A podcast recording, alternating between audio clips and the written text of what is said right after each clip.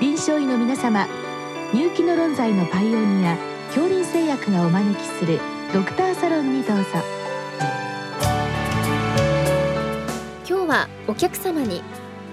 医療情報システム開発センター理事長山本隆一さんをお招きしております。サロンドクターは青い会柏田中病院糖尿病センター長山内俊和さんです。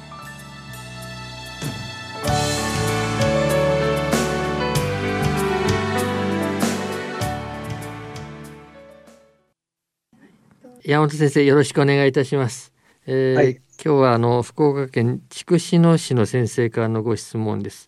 まあ、現在のオンライン診療が進んでいっておりますけれども、まあ、この先生泌尿器科専門病院のため、まあ、オンライン診療難しいと思いますが、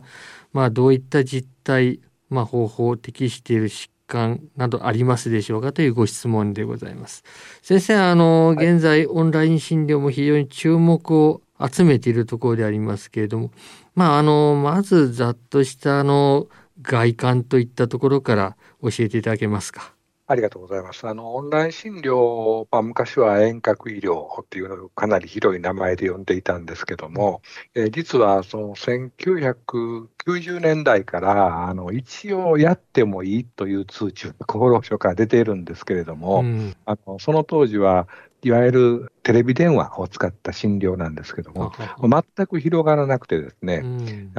それをまあ何度か通知を改定して進めてきたんですけども、まあ、いよいよ患者さん側のリテラシーと申しますか、まあ、スマートフォンとかタブレットとかかなり普及をしてですね、うん、テレビ電話ではなくてもっと気楽にビデオ通話ができるようになったということを踏まえて、平成30年からオンライン診療の適切な実施に関する指針っていうのを厚労省が出しまして、うん、もう一方ではオンライン診療にきちっと保険点数が、まあ十分ではないかもしれないけど、保険点数がつくということで、比較的、あの、進むようになってきたんですね。で、その最中に、えー、この COVID-19 のコロナ禍があの始まりまして、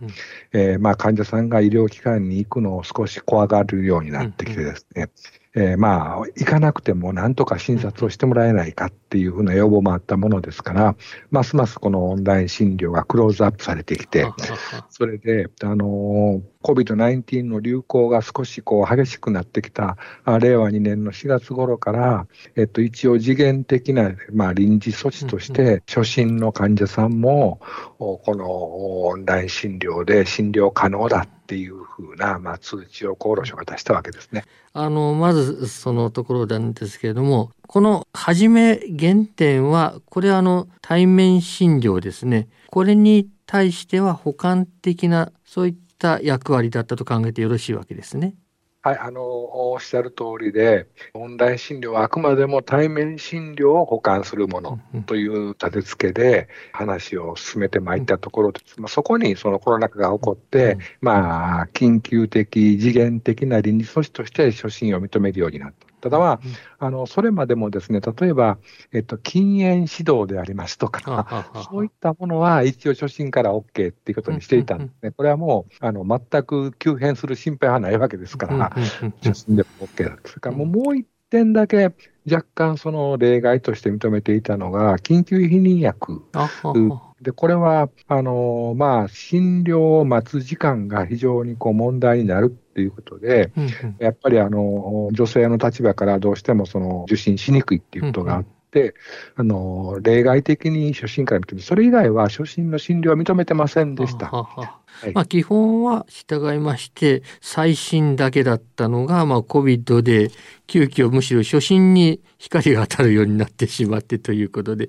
例えば先生初診の代表的なもの風邪症状ってなりますですね。これはどういう扱いになるわけでしょうか？えっと、一応、あの、現状は初診からオンラインで診察可能としていますけれども、うん、あくまでも診療される医師の判断によるということになっています。あの、まあ、あの、わざわざ申し上げるまでもありませんけど、感冒用症状で始まる疾患ってかなりたくさんあってですね、はいそういう意味では、その 100%OK というわけではないんですけれども、うん、あの一応、まあ、多くの人は普通の感冒であろうという、まあ、推定のもとに一応やってもいいことになっています。ただし、あくまでも急変した場合に対応が取れることでありますとか、あるいは、えっと、長期の投薬は行わないこととかっていう条件はつけております。はい、なるほどですね。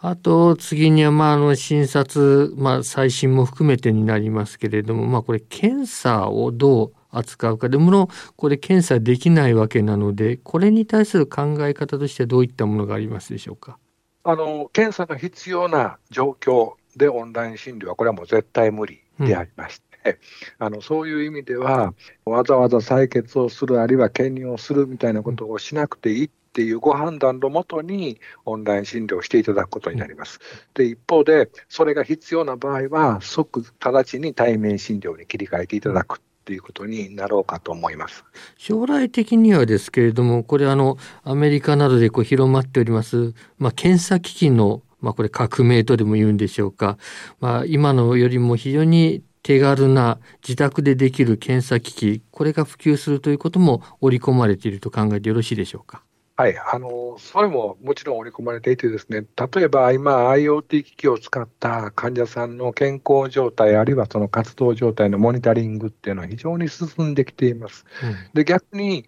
対面診療ですと、2週間に1度それをそれを見るだけになるわけですけども、オンライン診療の場合は、今の例えばスマートフォンにずっとその日常の情報を蓄積しておくことができますので、うん、その、えー、医療従事者と患者さんが共同して利用することによって、よりまあ、なんて言いますか、密度の濃い生活状況の把握等ができるようになってきますし、うん、えー、そういったことも活用してオンライン診療っていうのは多分発展していくんだろうというふうに思っています。が、まあ、すべてのことができるわけではありませんので、ね、うんうん、やはりあの、通院していただいて検査することが必要な状況っていうのもいつまでもなくならないとは思いますけれども、はい。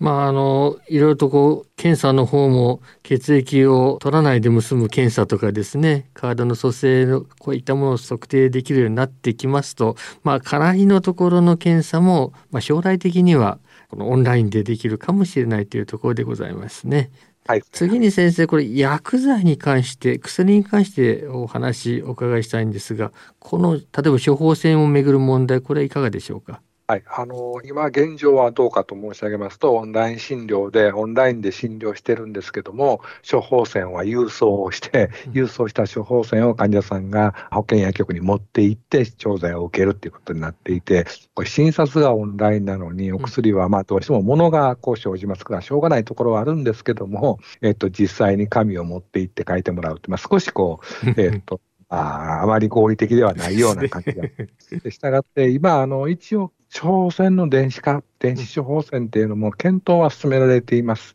うん、あのガイドライン等もできていてですね、今、あのデータヘルス計画の中で電子処方箋の実現っていうのは実は令和4年にするということになっているんですね。うん、それがあの実現されますと、オンラインで診療して、処方箋もオンラインで送信をして、え患者さんもオンラインで調剤局にその処方箋を送ることができて、え服薬指導もオンラインでできるようになる。で、あとはまあお薬のもの、これはもう物理的なものですから、あの、これを伝送というわけにはいかないんですけれども、で、これをまあ配送をすることによって、えー、まあ完結するっていうふうなことは、まあ将来、近い将来できるようになるだろうと思います。ただまあ一方で、あの薬、やっぱりあの副作用の出現っていうのは頻度が低い、高いにかかわらずございますので、で、これのモニタリングっていうのはやっぱり非常に重要になりますので、これはやっぱりあの、オンラインだけでやっていると、そこに、こう、まあ、そこがあってはいけないっていうことで、そういう意味ではそのオンライン診療で処方できるお薬の種類とか、あるいはオンライン診療で、えー、オンライン処方箋を使ってやれるようなお薬の、えー、期間でありますとか、種類っていうのはある程度制限されるというふうになるということは思います。はいあの、次にこのご質問のようなこの外科系ですね。これに関してなんですが、まあ、この、やはり外科、どういうふうな位置づけになるかということですけれども、やはり実際にはこれはコンサルトといったものを中心になると考えてよろしいでしょうか？はい、あのその通りですね。あの、家計の診療をオンラインでするというのはかなり難しい、うん、特に初診は多分不可能だと思いますので、うん、あくまでも、まあ、受診干渉といいますか、コンサルティングみたいなことをやっていただいて、必要であれば受診をしていただく、あるいはまあ心配しなくていいよっていうようなことを言っていただくっていうようなことが中心になるかと思いますですね。ただ相談はこう現時点では医療法上の扱いはどうなるでしょうか？診療にはならなくて、自費になります、ね、なるほどですね。そこら辺がちょっとまた、あの、十分に整備されていないところであったと思います。はい。まあ、あの、今までのところで、例えば、あの、トラブル例といったものを簡単にご紹介願えればなんですが、いかがでしょうか？えっとまあ、患者さんの方からクレームが出た例っていうのは、あくまでも自費診療が中心ですけども、実際にオンライン診療で、えー、つないでみたら、うん、医師でもない人が出てきて、適当にお薬を勧めたっていう例がございます。あのそういうのがあの少しございました。それからあと、実際にトラブルになったわけではないですけども、少しリスキーだっていうふうなリスクがあるというふうな例としては、えー、初診からかなり長期投与が行う90日間がされているとか、あるいは軽いものではありますけども、麻薬系の薬が投与されているとかっていうのも、あの報告はされています。うん、まあ、これ別にあの、えーと、何かトラブルになったわけではないですけども、やっぱり若干リスクがあるということで、うん、えー、厚労省の方も指導はされているようです。これあのそうしますと偽医者がこれをやってもわからないことがあると考えてよろしいのでしょうか？あの、現状、あの、指針上はですね、医師は医師免許証等を画面上で見せてっていうことにはなってるんですけれども、まあ、それを見たからといって、本物かどうかっていうのは、多分私には分からないでしょうし、あのまあ、絶対ないとは言えないと思います。まあ、いずれにしてもあの非常に将来性のある診療分野ですので、また今後もいろいろ開拓、えー、されることを期待しておりますので、先生、今日はどうもありがとうございました。はい、どうもありがとうございました。